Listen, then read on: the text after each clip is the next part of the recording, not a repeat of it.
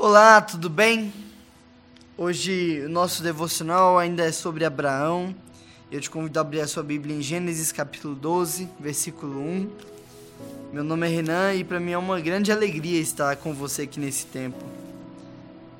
Gênesis capítulo 12, versículo 1 diz assim: Saia da tua terra, do meio dos seus parentes e da casa do seu pai, e vá para a terra que eu te mostrarei. Quando eu me deparo com esse texto, eu me pergunto qual tem sido a minha desculpa para não obedecer. E eu quero transmitir essa pergunta para você. Qual é a sua desculpa para não obedecer?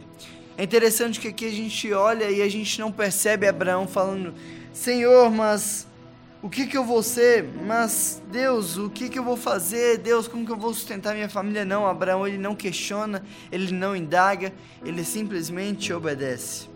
Interessante porque hoje nós temos o Google, hoje nós temos o Waze, hoje nós temos fotos e a gente consegue pesquisar sobre qualquer lugar. Naquela época, o chamado de Deus para Abraão é um chamado de que ele não voltaria atrás, é um chamado de que ele não visitaria novamente, é um chamado de que ele não poderia ter dúvidas ou recuar.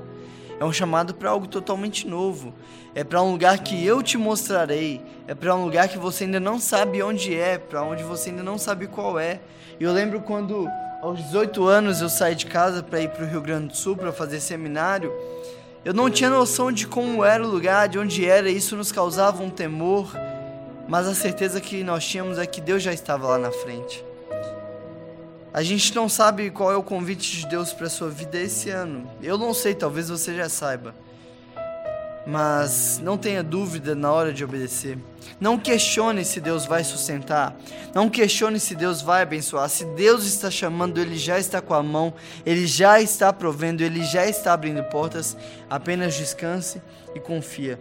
Por isso, mais importante do que as perguntas que você tem para fazer a Deus é a sua predisposição a obedecer, é a sua proatividade em falar sim, Senhor. Então, quando Deus te pedir algo, simplesmente obedeça, confie, descanse. Quando a gente olha para a história de Abraão, a gente não tem dúvida de que Deus não só esteve com ele, como fez infinitamente mais do que Abraão poderia fazer. Feche seus olhos e ore comigo agora, dizendo: Deus, me ajude a descansar, me ajude a confiar, me ajude a depender mas acima de tudo, me ensine a te obedecer em toda e em qualquer circunstância. Em teu nome que nós oramos e te agradecemos. Amém. Que Deus te abençoe, um grande abraço e até amanhã.